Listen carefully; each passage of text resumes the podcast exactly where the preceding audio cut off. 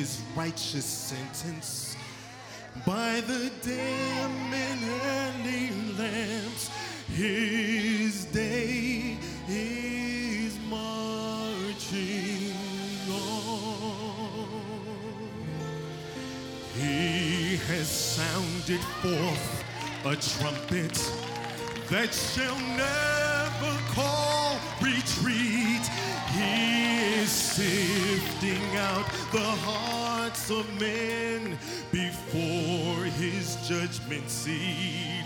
Oh, be swift, my soul, to answer him. Be jubilant, my feet. His day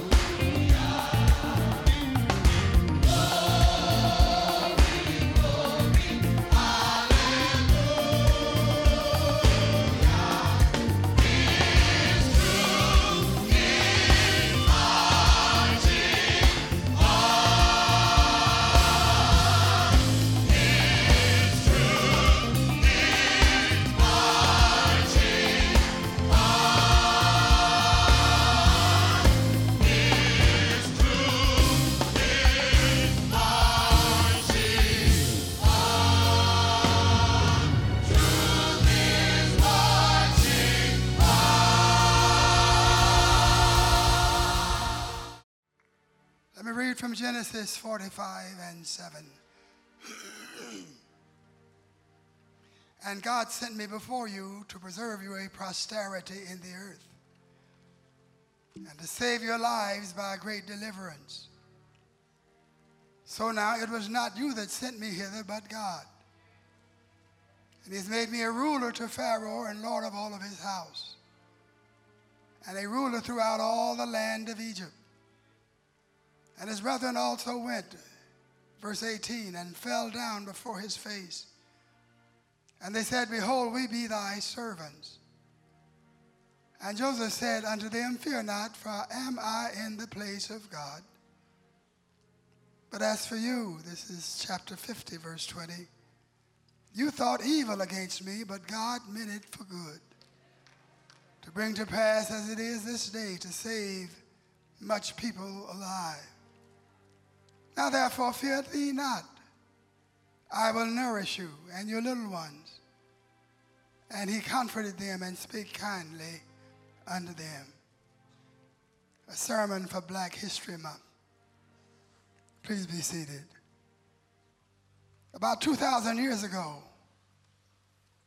Moses traveled to Midian in the northern part or southern part of the Fertile Crescent. There Moses married a dark-skinned Midianite woman and worked for her and lived for his Midianite father-in-law, Jethro. Numbers 12 and 1 indicate that Jethro and his daughter were Ethiopian. And Miriam and Aaron spoke against Moses because of the Ethiopian woman whom he had married. For he had married an Ethiopian woman. And Moses' brother and sister spoke against him for marrying a black woman. God got upset and smote Miriam with leprosy. Moses would have to pray that God would lift that leprosy from his sister who messed with him about marrying a black woman.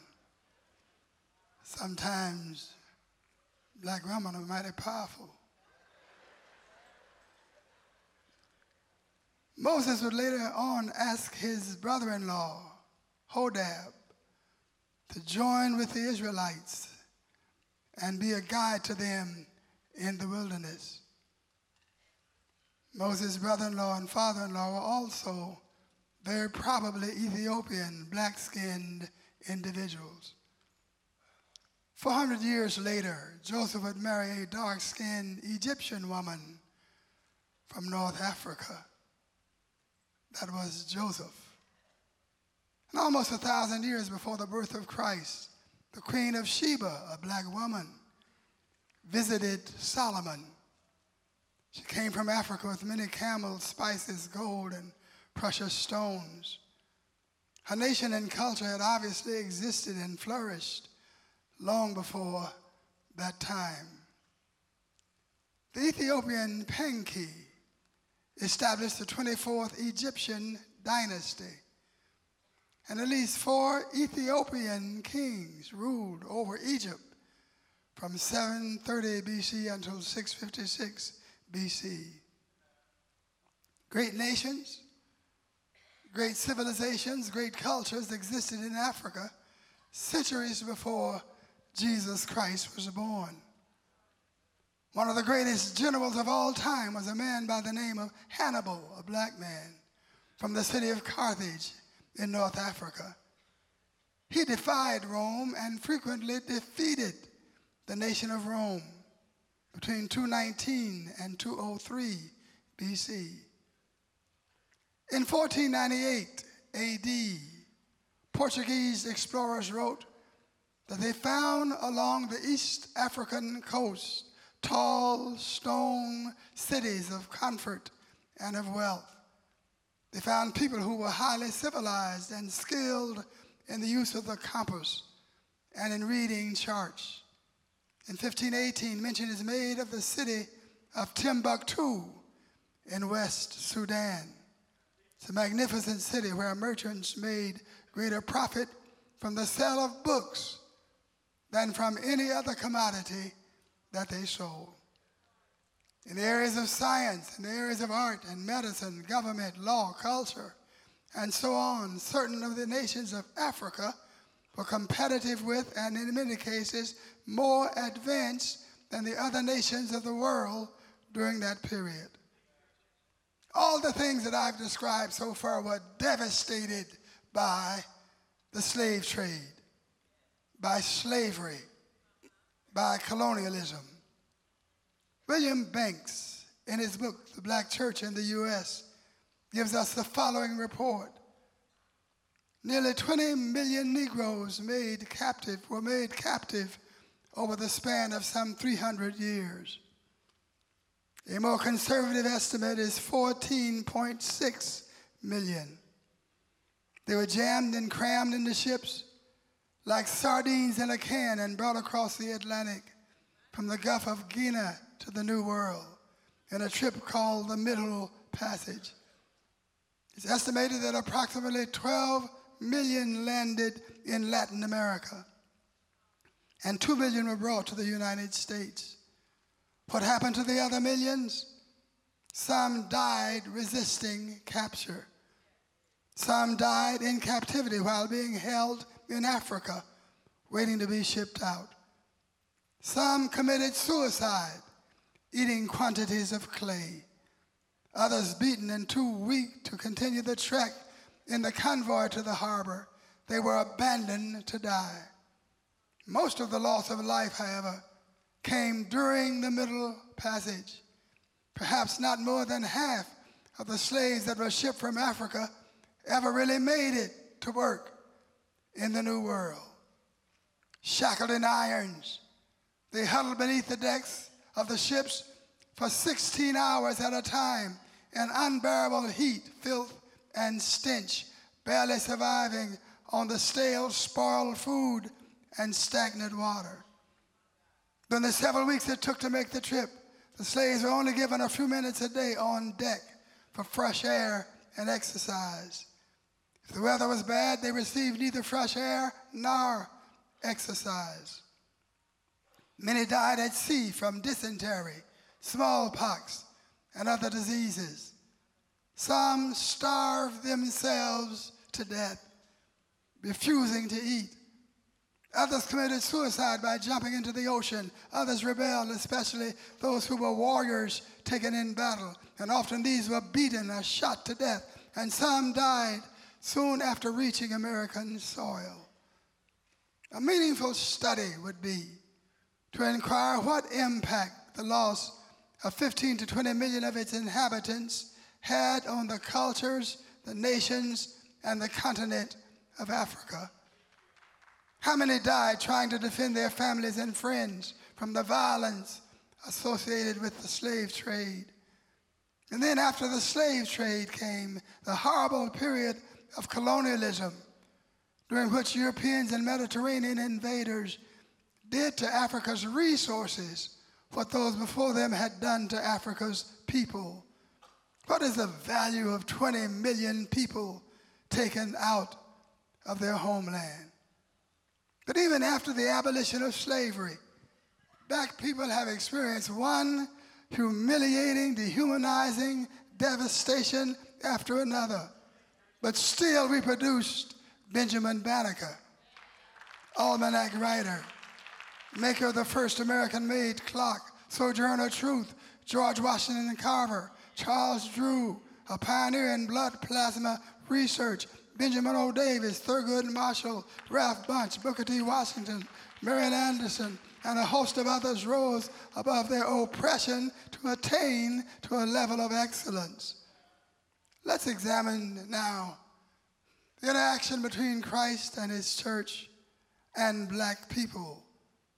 Because of their concern for the life and the safety of the babe Jesus, Mary and Joseph were led by an angel to find a place of refuge. And it was in Egypt, in North Africa, that they sought safety. During the dark day of his crucifixion, the Jews were condemning Jesus to death. Europe, representing by the Roman centurion, drove nails into the hands and feet of Jesus and brutally pierced him in the side. But Africa, represented by Simon of Cyrene in northwestern Africa, stepped forth when everybody else stepped back. He shared history's most significant moment with the Christ. A black man bore the cross of Christ up Calvary's hill. And listen, if Jesus needed help with his cross, I'm sure he understands when I need help and you need help with your cross. He will help you in the midst of your trial and in the midst of your struggle. But one would think that his privilege of helping Jesus with his, with his cross would have been reserved for Simon Peter, that the privilege would be reserved for John or some other apostle. But God chose black hands and woolly hair to perform an act and render a service that all the truly wise and truly great men of all the ages would have been supremely honored to share and perform, bearing the cross of our Lord and Savior Jesus. And then, after the gospel was first preached to the Jews, and then preached to the Samaritans who were of mixed Jewish stock, Philip, that deacon, was divinely summoned to a desert place where the Ethiopian secretary of the treasury was to pass in his chariot. Before Peter was sent to the Italians in Caesarea, before Paul began his diligent missionary efforts in Eastern and Midwestern Europe, this Ethiopian nobleman heard the gospel and received the gospel. And after being baptized, he went back to Ethiopia to form the Abyssinian or the Coptic church, which exists even until this day. He was the first Gentile of record to be saved. A black Ethiopian was the first Gentile to be saved after the Jews. Then this Ethiopian, and then Cornelius and the rest of the bunch had to get on board. The historian Dean Milman has said that it was Africa, not Rome, that gave birth to Latin Christianity. For Africa gave three among the greatest leaders and scholars of the church Augustine, Tertullian, and Cyprian, early great theologians, where Punian and Nubian blood mixed and produced one of the world's most powerful and advanced civilization. The African Tertullian made Latin Christianity ethical, juristic, and practical. The African Cyprian was the church's authority in all matters of ecclesiastical law, and probably the greatest contribution made to Western theology, other than the Bible, was made by an African, St. Augustine. Let's clap our hands and praise God.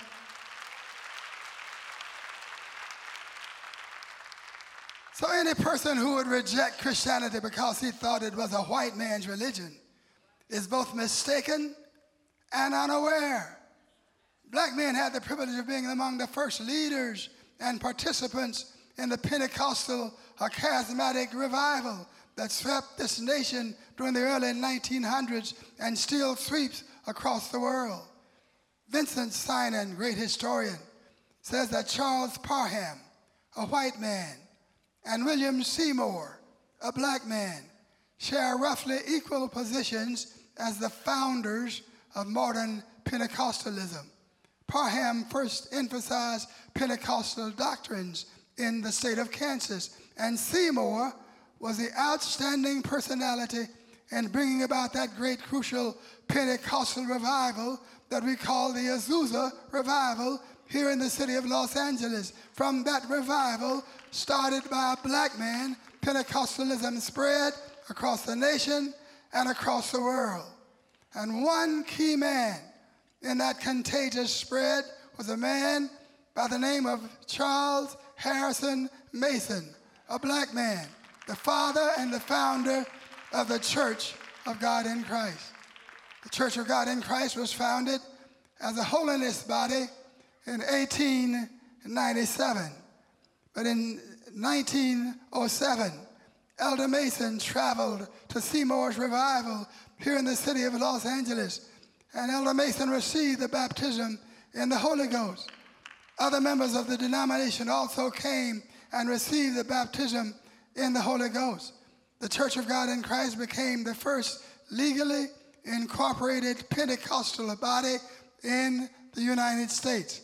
I said the Church of God in Christ was the first legally incorporated Pentecostal body in the United States. Synan also points out that most of the white Pentecostal churches in 1907 to 1914 had no recognizable Pentecostal or ecclesiastical body to represent them and to ordain their ministers. Therefore, they were not authorized to perform marriages, other ministerial duties, and they were unable to obtain reduced clergy rates on the railroads. So scores of white ministers in 1909, 1910, 1911, scores of white ministers joined the Church of God in Christ and obtained ministerial credentials from Elder Mason and the Church of God in Christ. One group of ministers in the South received permission from Elder Mason to use the name of the church in 1912.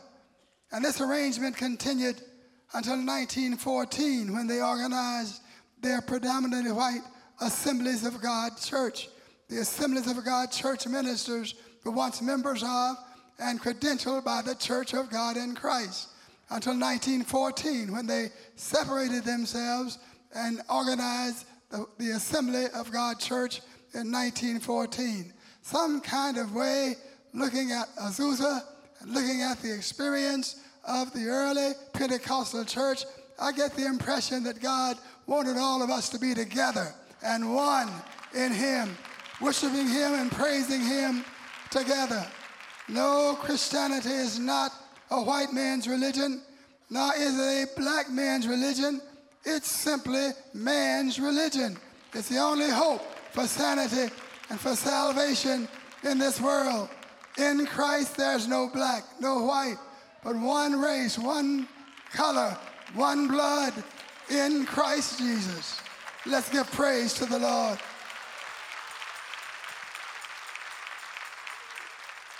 I read a text a little while ago about Joseph, that biblical character. And there are many parallels between the experience of black people and the experience of Joseph, who spoke the words of our text. Joseph was one who had visions. In one vision, his brother Sheaves bowed down to his. In another vision, the sun and the moon and the 11 stars, that the 11 stars showed reverence to Joseph. And those visions sustained him when he was in the midst of adversity. Those visions encouraged him because whenever he got in trouble, he would see the vision. When his brothers hated him, he looked at the vision. When his brothers threw him in a pit, he looked at the vision. When his brothers sold him into slavery, he said, I'm not supposed to be in slavery. My vision showed me ruling and in charge. We kept seeing the vision.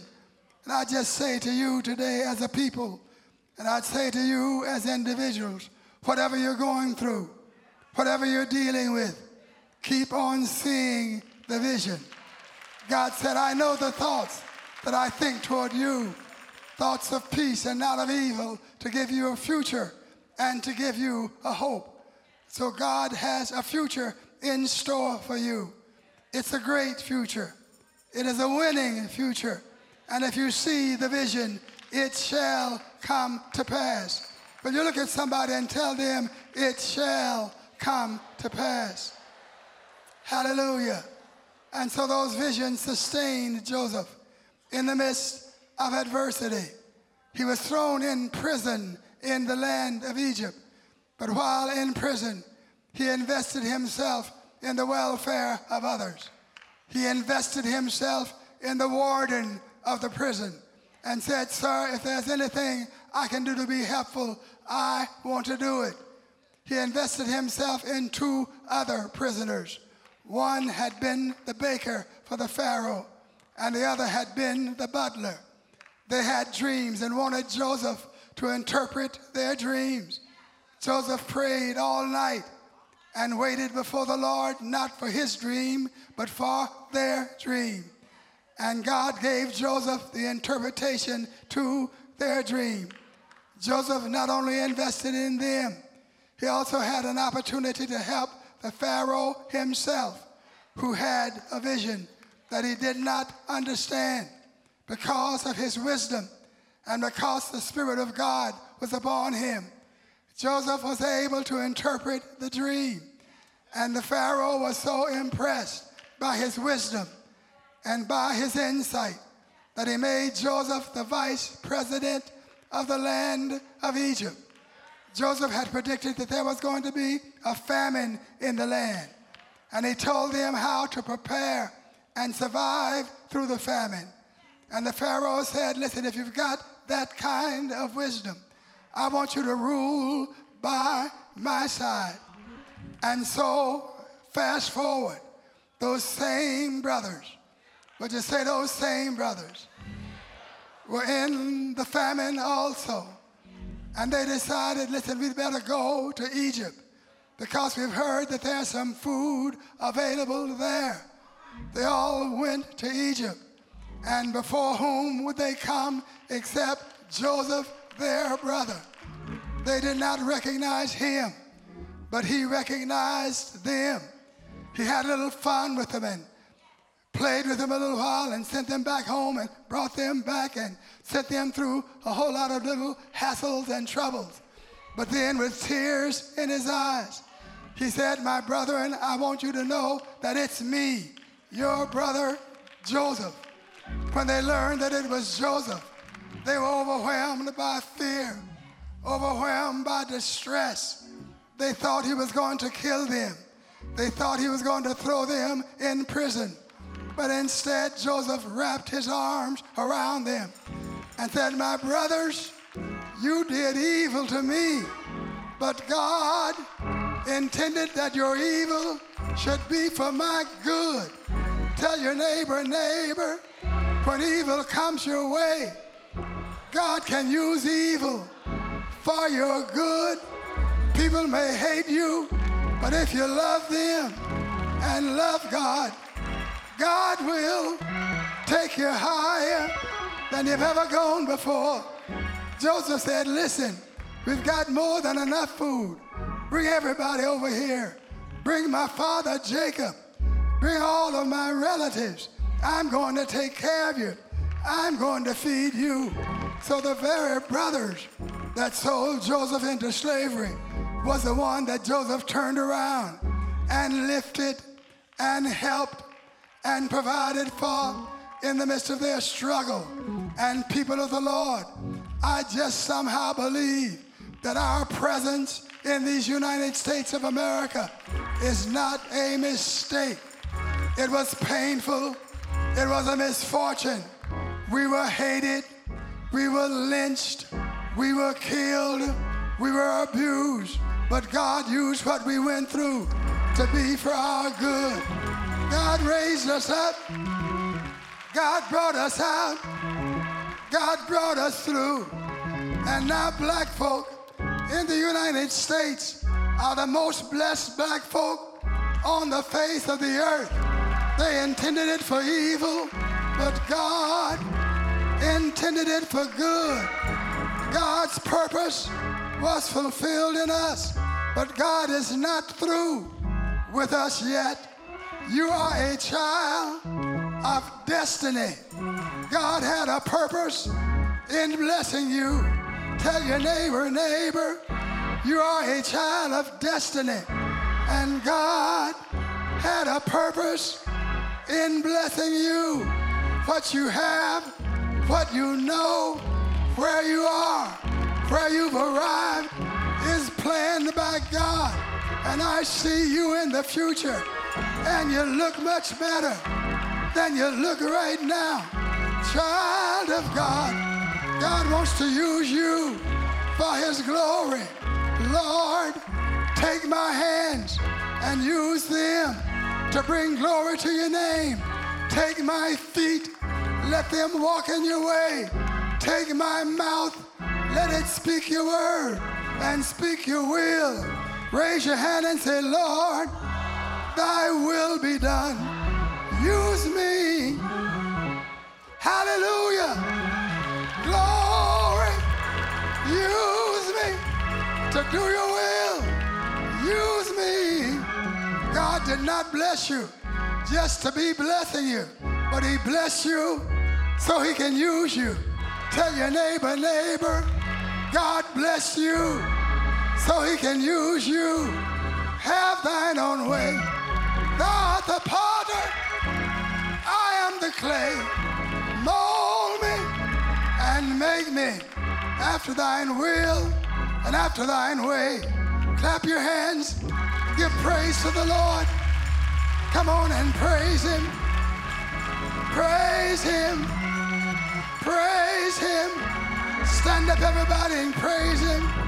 Give glory to his name. Glory. Glory. Tell two people God has a purpose for your life. And we know that all things work together for good to them that love the Lord, to them who are called according to his purpose. It's for your good. What you've been through, God's going to use to bless you and to bless others. Come on and praise him.